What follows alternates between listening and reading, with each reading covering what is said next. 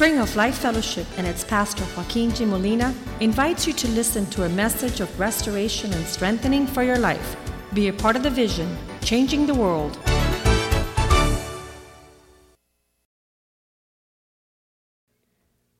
For a while, I've been meditating on aspects of uh, the Lord's mindset. And only those men of God who pursued God and, and really forsook everything with regards to their thoughts were able to capture the heart and the thoughts of God. And I think it's Isaiah 55. We could go there real quick.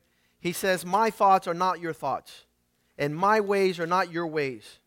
For as high as the heavens are above the earth, so my thoughts. It's Isaiah 55, verse 8. My thoughts are not your thoughts. And I say, thank God. Because if, if God thought like me, it'd be a neurotic psychopath. It'd be a a filled with phobias and fear. And God is full of faith and creativity and resource. My thoughts are not like your thoughts, nor are your ways my ways, says the Lord. For as high as the heavens are than the earth, so my ways are higher than your ways, and my thoughts are higher than your thoughts. And so, as we contemplate the thoughts and the ways of God, we get lost a little bit like a, a young person uh, drowning in a deep pool because it's amazing what God has. We were reading Ezekiel 47 that our coming into God is first ankle deep, then knee deep, then waist deep, and then we're just swimming in the vast resources of God's goodness. And that's what it's been like the first day we showed up at church, we didn't have any clue. But now we're swimming in these rivers of God's purposes, and they're influencing our life and directing our steps. And as we meditate upon a verse like Ephesians chapter 2, verse 10, Paul is trying to describe who God is and who we are.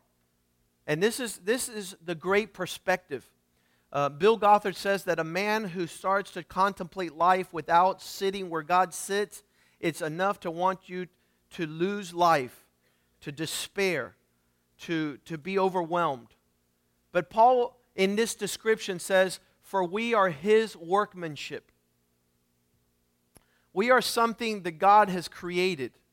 We did not create ourselves, thus, we cannot decide what we're going to do with ourselves. And, and, let me tell you something. I don't know about you, but do you know somebody who wants to play God in their life?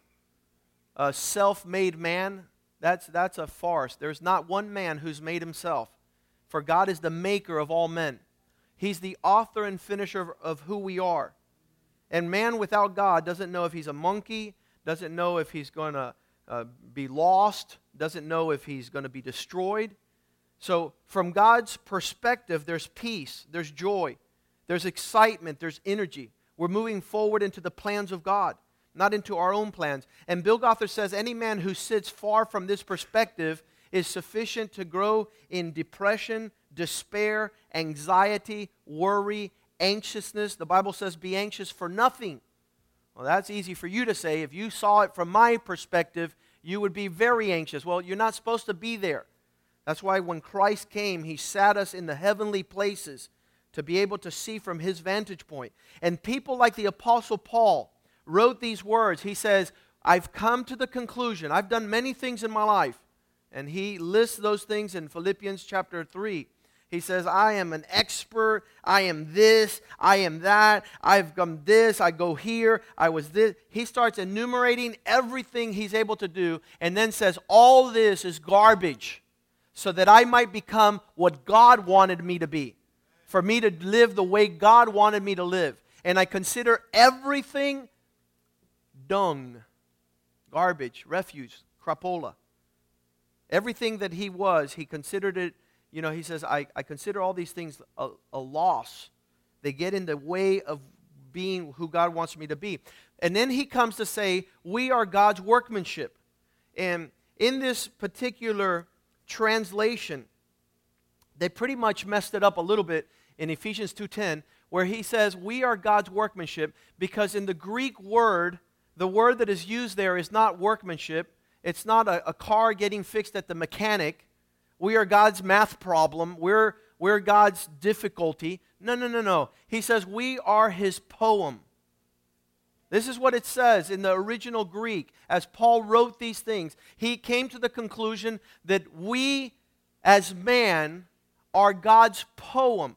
And, and guys, trust me, we're so far away from God, we don't even know what a poem is.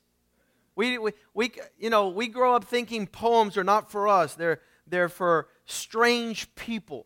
And the truth is, we should be more familiar with the depth of what this word means poem. It's a, it's a term that it's, it's, it's an expression of art.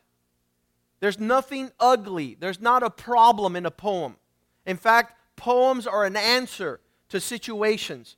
They give direction, they give insight, they give expression. And when he says that word, we are God's workmanship, created in Christ, made in Christ.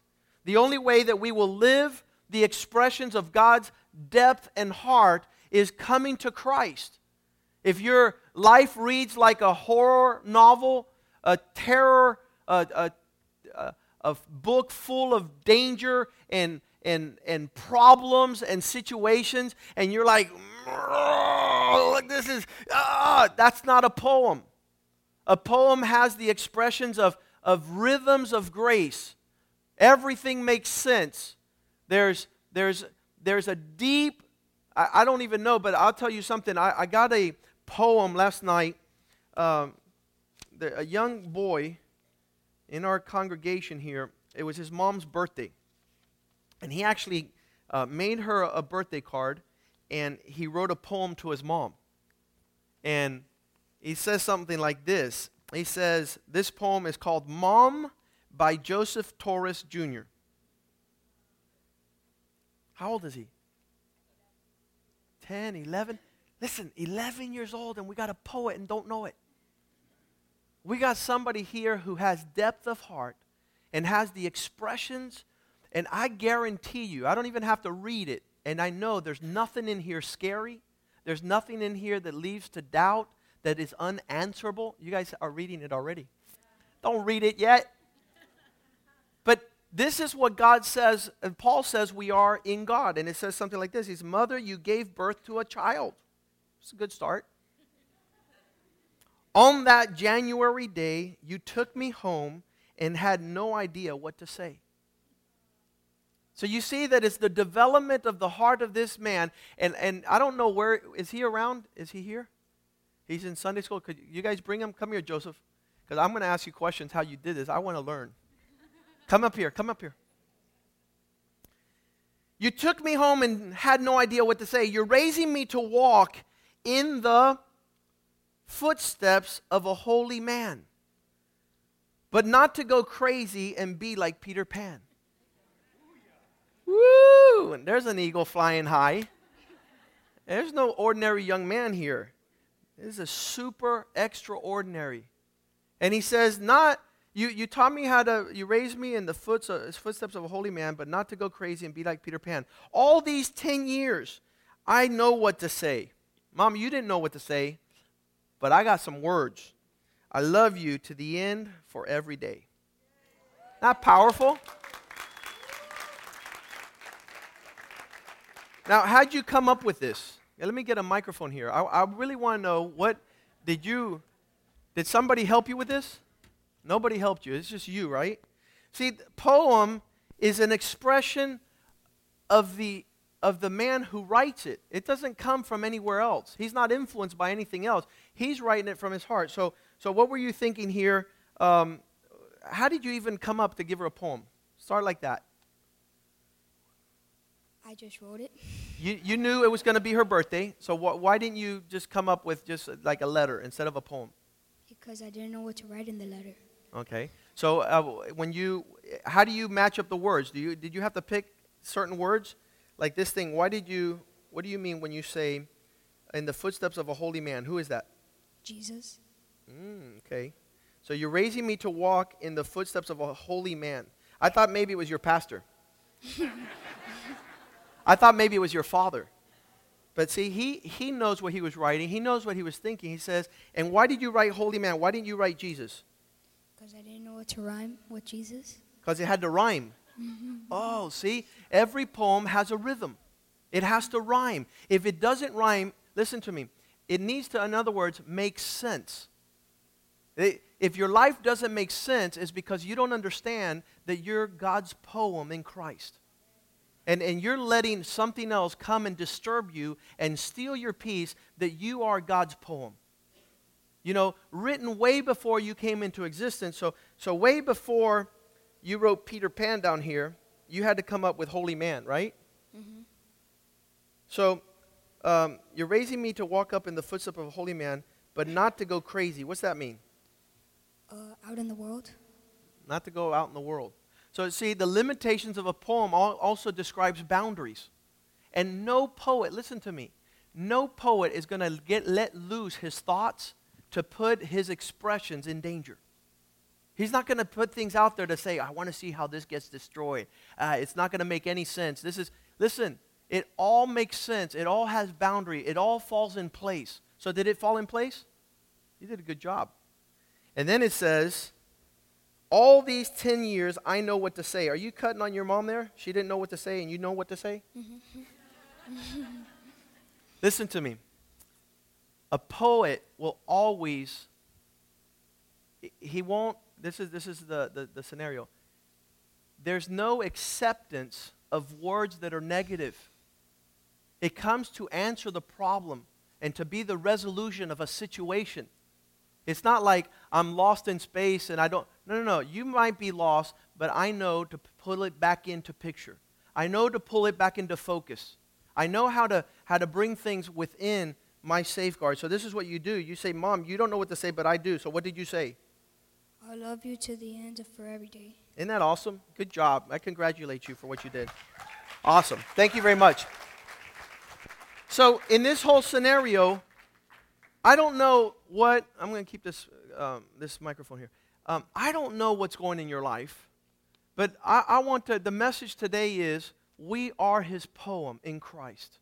And let's put that verse back up there so we could finish reading it. Ephesians 2.10.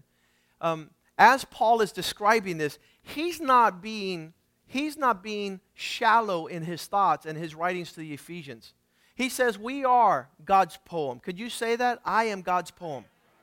I'm the expression of the heart of God. God, I, I'm not a mistake. I'm not an accident. I'm not out of control. I'm not, I'm not outside of the boundaries. I'm within this boundary. Created in Christ, saved for good works. There's no poet that's going to put a poem together to, to spite, to condemn, to lose. That's not it. It says he's created in Christ, made in Christ, which God prepared. You know, um, if I were to talk, and we're going to continue to interview uh, a certain man who has an expertise in this field, um, I don't. I'm, I'm, sure that's why I'm, I'm, I'm going to an 11 year old to learn. Uh, because this is an expression of the heart of those that do have time. But they'll all tell you that none of them just sit and write without knowing what's going on. Uh, to, to, to draft a poem, to, to bring it into expression, it's, it's, it's to go fishing into the depth of their being, to fish out words of significance in an expression of what they want to create in this scenario. So God, God sat down a long time to, to prepare and to meditate out of the depth of his heart. These good works, these, these fulfillment of, of rhymes, where, you know, you taught me how to walk in the foots of a holy man so I don't go wild and become a Peter Pan. That, that doesn't come just because it just came out. He had to sit down, and it, it, it, his meditation is profound and he's trying to find out what matches with what because it needs to line up otherwise it's not a poem otherwise it's it's it's a horrific tale but let's go ahead and invite uh, this gentleman john davis who who for many years and as i was talking to john and and i said hey tell me a little bit more about poems and and we'll just pick his brain because for years that's been his expertise that's been the expression of his heart and and i asked him can you come up with a poem right now? And he says, Are you crazy? I haven't been able to sit down for a whole year to write a poem because I've been severely busy. So you don't write poems off the cuff. It's something you need to explain that a little bit. First, what is a poem? Good morning. Um, just a little bit background on what he's talking about. Um, I, in college, I studied literature, so that's poetry, it's books and all that stuff. But personally, poetry kind of struck a chord, and I had friends, and we went to open mics and we did stuff like that. Um, we just got in groups and we wrote poetry together. Um, so, as far as writing, my niche I feel is poetry, and um, I feel like God gave me a gift in that. So um, when Pastor asked me to talk about this, I was like, this is great. You know, this is right up my alley, right? So um, I guess first of all, a poem is basically it's something. It's a group of words, you know, on a page. Technically, that's what a poem is, but ultimately, it's so much more than that. Um, I was trying to think of examples uh, when I was sitting down there, and one of them I came up with was um, these stairs.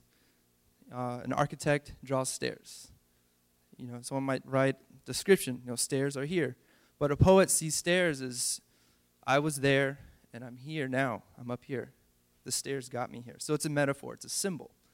Um, so poetry is just full of symbolism and it's full of cycles, it's full of images, metaphors, a whole bunch of things that words say, but that have you know, sometimes double meaning, but just meaning more than the words themselves. Okay, I want to stop there a second understand this while man is going crazy, because he says like this He goes, I can't make sense out of anything. Nothing has meaning and significance in my life. That's such a lie of the devil. Because everything has meaning in a poem. Every word, every comma, every expression. And you can't just put down just anything and it's a po- Can you, you just start writing it's a poem? Well, you, you can, but, you know, it, it's very, very difficult and very improbable that it's going to be anything worthwhile, that it's going to be anything good. Um, another example is uh, the cross. It's a, it's a symbol. It's something that's familiar to us as a Christian. Um, but really, what is it? It's, it's two pieces of wood, if you look at it like that. But because of what Jesus Christ did on that cross, and it's not even this one, it's a cross back 2,000 years ago. But because of what he did on that, we use this as a symbol and these two pieces of wood mean everything that Jesus Christ did, everything that Jesus Christ is, everything that we believe. So that's, that's why imagery and that's why symbolism is so powerful. And that's why when, when pastor says that we are the workmanship, we are the poetry of God, there is no word, there's no comma, there's no period, there's no space between letters that's insignificant. That's each of us. There, there's nothing that is insignificant about us. Is there anything shallow about a poem? Uh, bad poetry, yes. Bad poetry. How yes. many think that God's a bad poet? No way. No way. You start meditating on what God was putting together when, when He created each and every one of us, and you know it's not shallow. That's, that's an insult to God when your life is so shallow, without meaning, without significance. And worse, for you to consider that, and, and some men do, that we are without significance, that there's no meaning, we're just a bunch of cells put together, that we're thrown here, we're a cosmic joke. All those things are just such a, a lack of reality, a lack of understanding. Go ahead, and do you have other thoughts in that regards? Um, well, I have many thoughts on poetry, but I'll, I'll kind of spare the details of in the you know the nuances and all that stuff because we could be here for a long time if I really got into what, what it means to me and everything like that. And Is there ever a poem that you write that has nothing to do with you? Are well, you divorced from thoughts and feelings that you don't put in there, or are they an expression of who you are? Well, a, a poem is, is an, very, it's an intimate expression of, of what the poet is feeling inside. Um, I don't write a poem ever that's just kind of arbitrary. That's just kind of you know, oh, there's there's something out there. And if I'm writing something about, I don't know, the clock, it, I can't write a poem about the clock without it meaning something to me, and and how that clock is important to me. Like it's keeping time. You know, it tells me when I eat lunch. It tells me when I don't know. I wake up in the morning. It tells me I'm late for work. I don't know. But um, there's something I want to know something, and, and sorry for interrupting, but it, what I was trying to say is are, all you, are you the owner of all your poems? Am I the owner? Yeah, would you like me to just, just break some of your poems up? Well, I mean, would you take intimate, offense if you did something and I just grabbed it and? Absolutely. I Why? mean, Because it's a transference of who you are? Yeah, because it's so it's such an intimate part of, of who I am as the poet. You know, I, I have an ownership of that that's different than, you know, here you can borrow my shoes or, you know, here's my jacket, you know, here's my poem. It's like, you know, it, might as well be a picture of me in my underwear. And and for you to take that and say, you know, oh here, let me just, you know, show it to whoever you want. It, it's it's a very um it's it's a very uh, I guess it's very personal. is it's what you're very saying. intimate. It's very personal. It's All it's right. something that um And so I think that that's Yeah. why God gets very angry and upset when we, who are God's poem, have another portrayal than what He intended it to be. And I don't know if, and this happened, one of the reasons Kurt Cobain committed suicide, right? The guy from Nirvana. Mm-hmm. He says, No one gives my songs the value they have. And everything I'm doing has fallen on deaf ears and has no significance and meaning. And people just grab it and they sing it and they follow it, but they don't know the depth of what I have in that music. So I'd rather not be alive to see what people do with my work. And that, that he wrote that in his uh, suicide letter. So the scenario is it's very personal, it's very protective. Um, would you like somebody to, to, to bend it out of meaning? Like, you know, if you wrote a poem and somebody says, oh, this reminds me of my grandmother in underwears, and you're like, no, that's me in underwears. You know, if a mischaracterization of your heart.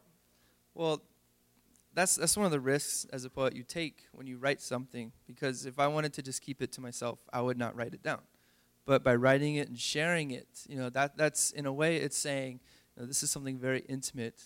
You know, this is something that it's very close to my heart, and I'm sharing it with you. So that that implies that there's there's a significant trust, that there's something that you know I I trust you with my poem, which is me saying.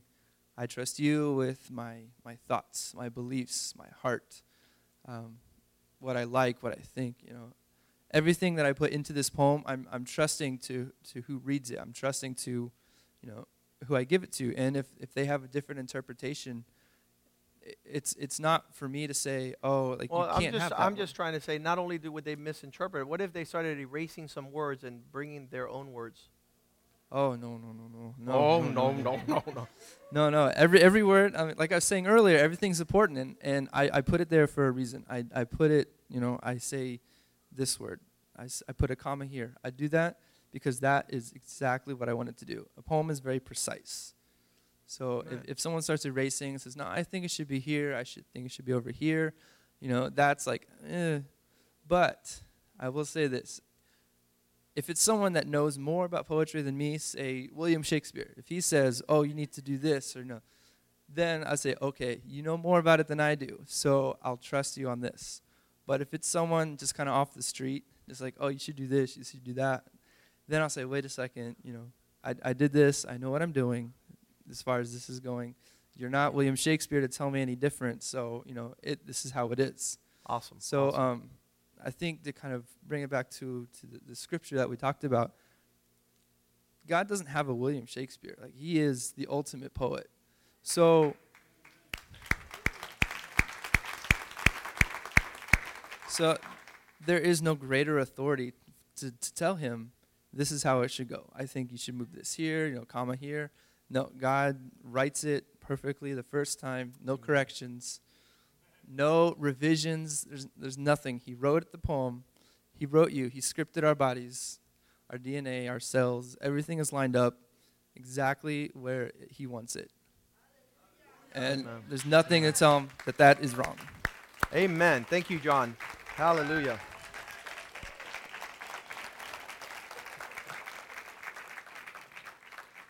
You know, as we, and this is all we're doing this morning, is meditating so the devil stops stealing from us all the foolishness that he puts in our hearts and in our minds. And that we could pursue more the heart of God and the Spirit of God so that we can tell the story of our lives as God intended it. These good works prepared in Christ from, the Bible says, from the beginning of time, from the beginning of, of existence. And we would be super proud and super arrogant to think that we are going to be twisting God's fate for our lives and His purpose. And so, our lives are written by the hand of God. We should meditate upon this every day. We are fascinated by stories. That's why we go to the movies. That's why we watch television. That's why we write books. That's why we paint uh, portraits. We're telling stories, we're communicating.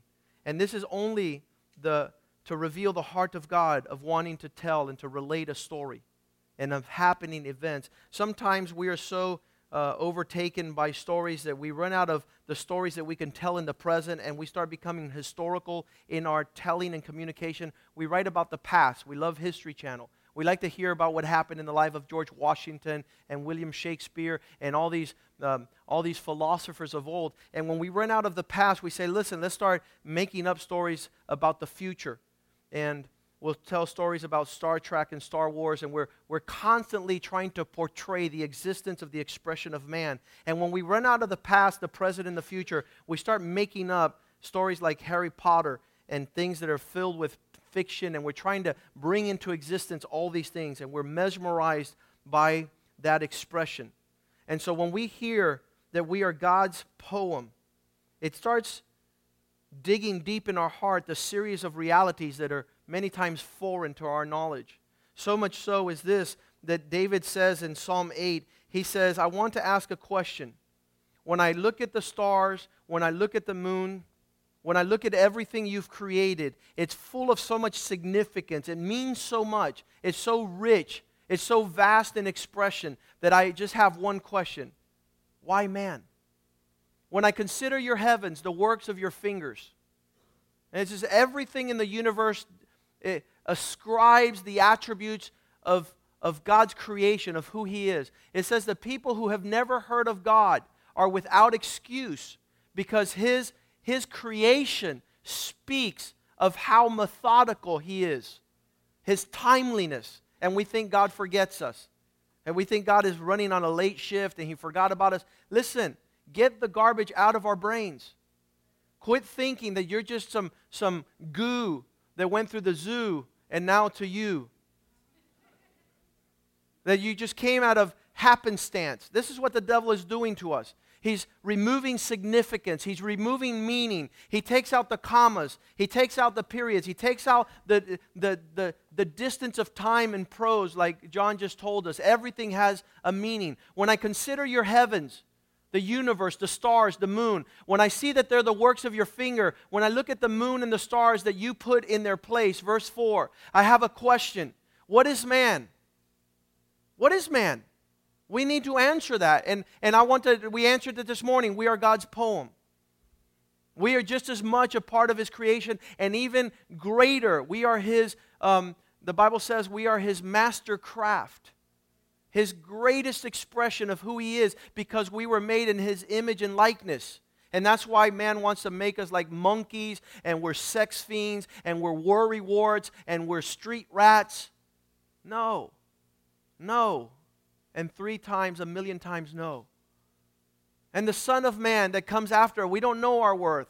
And we, we ascribe, you know, you, you are, hmm, how many times have we heard this? You're a mistake that you, me and your dad made one night. You weren't supposed to come. You weren't supposed to be. Isn't that an insult to what the Bible says? he says, Oh, we picked you up on the side of the curb. You're an orphan. We picked you up in a dump. And so, yes, we've, we've come from generations of lost man who asked the question, What are we doing here? And we're just a bunch of, of but no, what the Bible is telling us something different. As I read this portion of Scripture in when as I read this portion of scripture in the message Bible, he, he does a great job. He says, I look at your macro skies, the big picture, incredibly enormous, and your handmade sky jewelry, every sunset, every sunrise, beautiful, moon and stars mounted. Then I look at myself, the micro matter and wonder. Why do you bother with us? Why take seconds to look our way? Yet we so narrowly miss being God's, bright with Eden's dawn light. You put us in charge of your handcrafted world, repeated to us your Genesis charge, made us lords of sheep and cattle, even animals out of the wild, birds flying and fish swimming and whales singing in the ocean deeps. God, brilliant Lord, your name echoes around the whole world. Can we see life from this point on? Some people will tell you it's not until they gave their heart to Jesus that they stepped outside of the church and were able to see the green on the trees and the blue in the skies. But when we're so overwhelmed and distraught by, by displacing who we are, by not following the rhythms of God's grace, by trying to pile up the worth and hoard wealth to secure our future, we have missed out our purpose in creation. God gave us smiles so that we might smile. God gave us tears that we might cry. But I doubt that the effects of depression and despair are God given. For God says, Be fearful for nothing. I have not given you a spirit of fear. So why are you fearing? That's not written in my poem. It must be you're doing what John Davis says no, don't mess with my poem. Don't mess with my words. I put them there because they have significance. And you're no one to move and to replace my word, replacing faith with fear, hope with despair. You're not to do that. And we're experts at doing that. Why? Because nobody has told us that we are God's poem. Nobody has told us that He is the author and finisher of our life. And that poems are not for cynical people and for skeptics and for people that believe that we're a cosmic joke and a mistake and a big mess and that we're looking forward to a future of disgrace and defeat. No, no, no. A poem doesn't speak about ordinary and common, it's the expressions of the heart and the fountain of beauty of an amazing God. Our meditation should be the words of the Lord.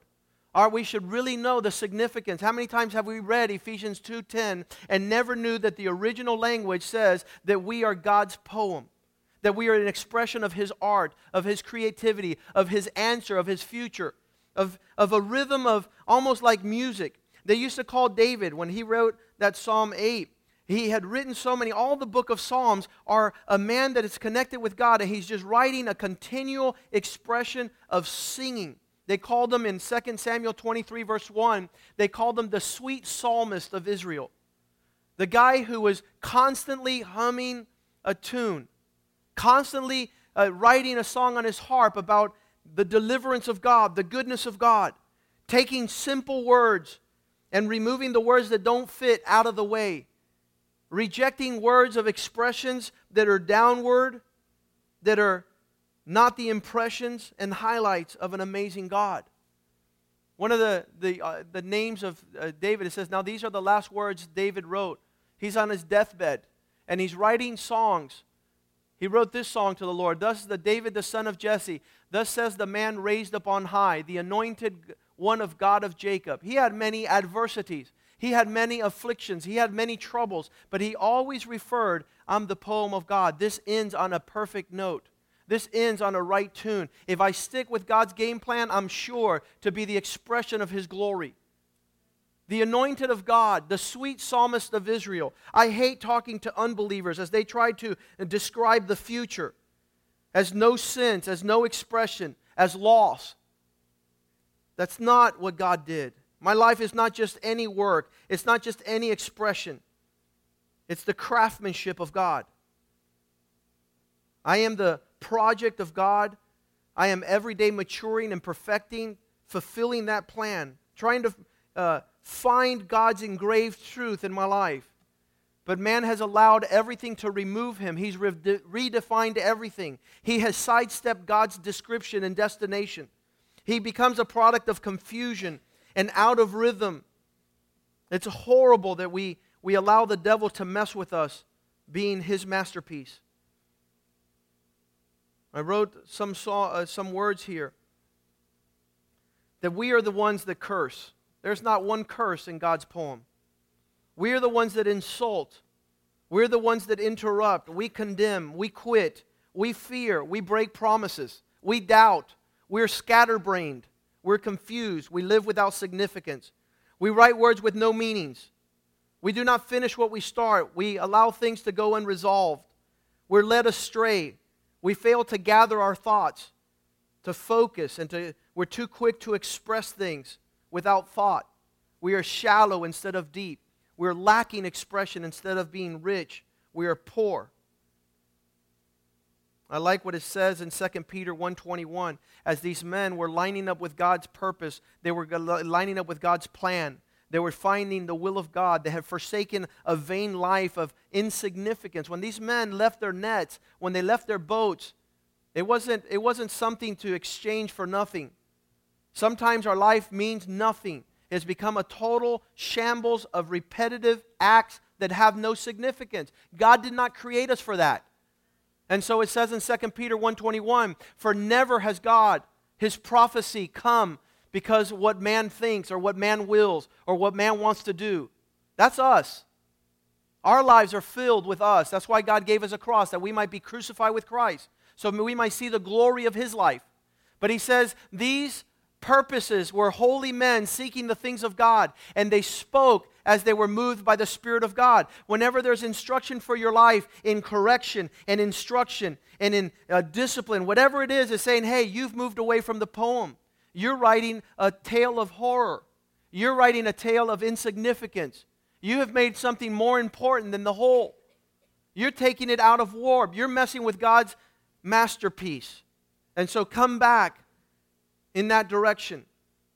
In Matthew 5:18 it says like this, "For verily I say unto you that until the heaven and the earth pass away, you're not to make one single removal of one jot or one tittle. I don't know what that means. But I think any speck of the story that God wants to tell, you're to leave alone. You're not to author, you're not to re author, you're not to place your thoughts above. Listen, when we wake up in the morning, we should go straight to the mind of God. We don't do that till about one o'clock in the afternoon when we're so overwhelmed with anxiety, so overwhelmed with lack of peace, so overwhelmed with problems that we say, Help! Well, why don't you start your day saying, This is the day that you have made, and I will rejoice, and I will be glad in it because you designed it. And I'm not going to remove, it says, not one jot or one tittle will by no means pass from this work of God till everything I want is fulfilled. And oh, that we would walk like that because our life is full of walking away from God. Our, uh, our life is full of our own antics and our own authorship. In Matthew 24 35, he says, Heavens and earth will pass away, but my words are to remain the same, and they shall never be insignificant and pass away. I don't care what's happening in life. You're to go back to the heart of God. You go back to the rhythms of His grace. You go back to the expressions of His beauty. You go back to the depth of significance. And you thank God in all things, knowing that He's an awesome God, knowing that He's an amazing God.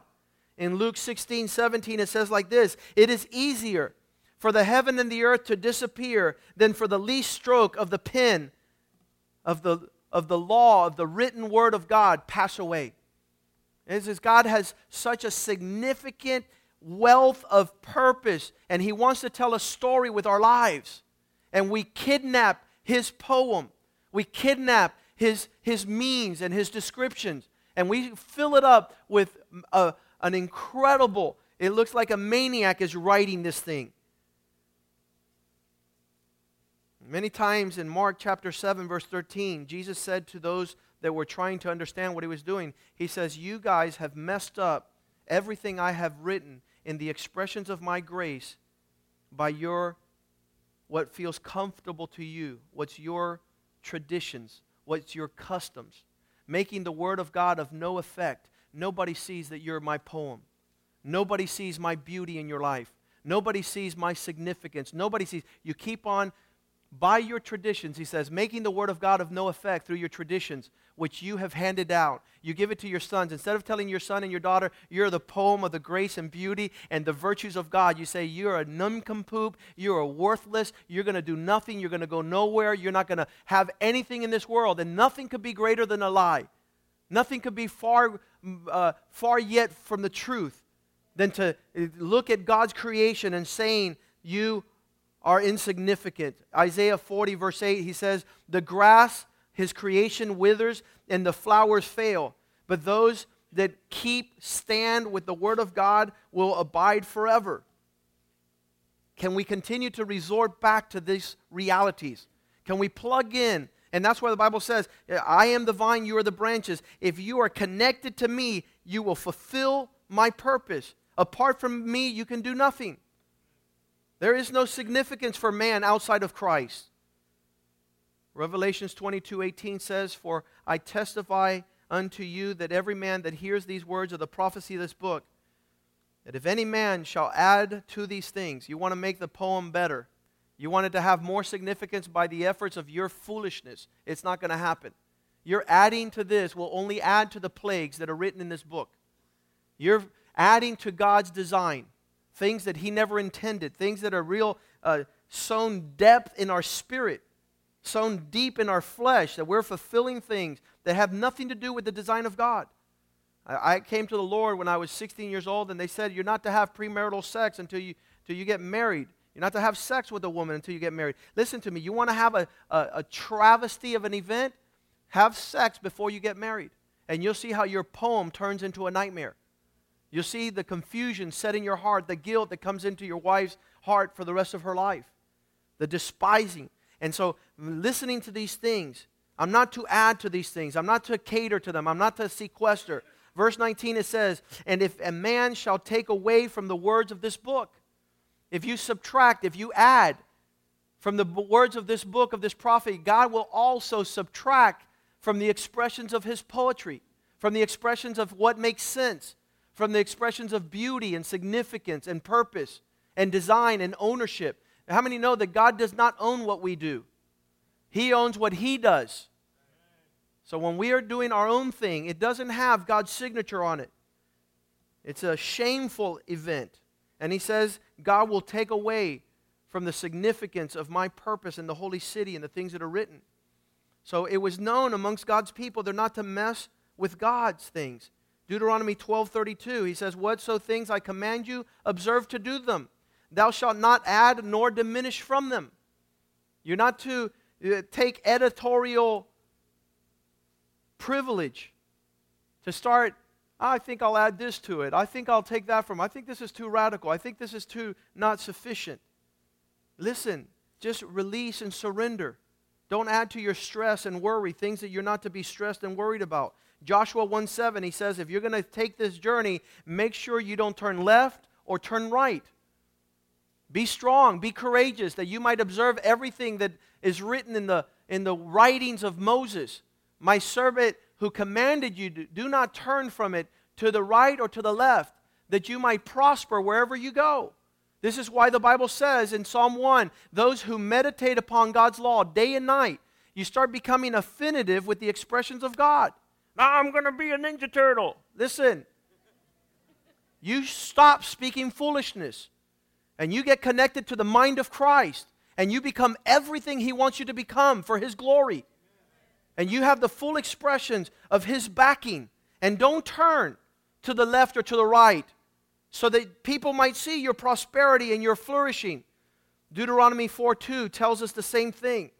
Be careful that when you're in these travels, that you not pick your own direction.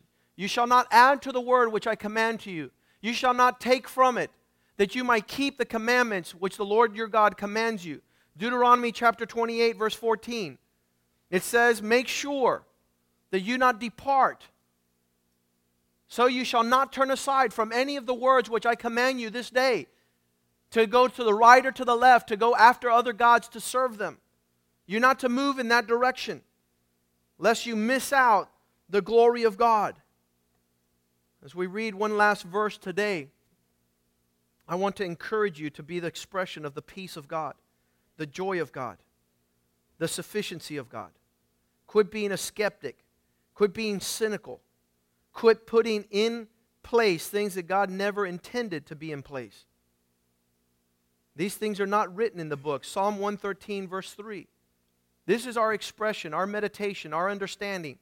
Not one of us, not one of us is lacking significance and purpose and worth. And all of our stories are powerful stories of His goodness and grace. From the rising of the sun until it's going down, the Lord's purpose is to praise His name in all the earth. Let's stand this morning. Give a big hand to the Lord.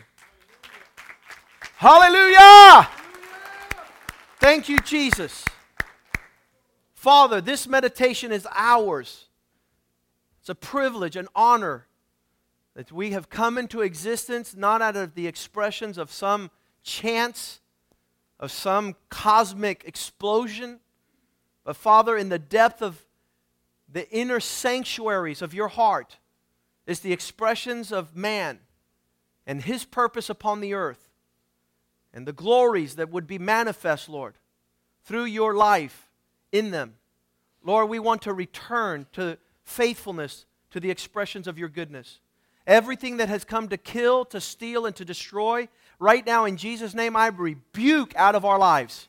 And that no weapon formed shall prosper against the expressions of your words. That heaven and earth will pass away, but not one single pause and sigh and expression of your heart would fall to the wayside, Lord. I pray, Father God, that we would preserve the expressions of your goodness in our lives, in our families, in our future. We claim this morning we are the workmanship, the poema of God. Hallelujah. We are the expressions of your faithful heart in the depth, Lord, of the things that you have laid up for those who live according to your glory. Father, do not let anything sideswipe our inheritance, oh God. Don't let anything devalue that reality, oh God. We give you thanks for Joseph Jr. We give you thanks for John Davis, Lord. Continue to allow their hearts to express, Father God, your glory, Lord, and not our foolishness, Lord.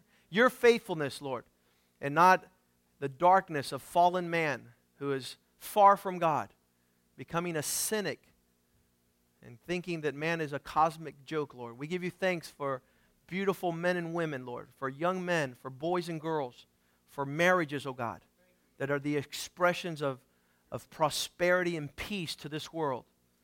We give you thanks in Jesus' name, and the people of God say, Amen. Amen. Greet one another in the love of God.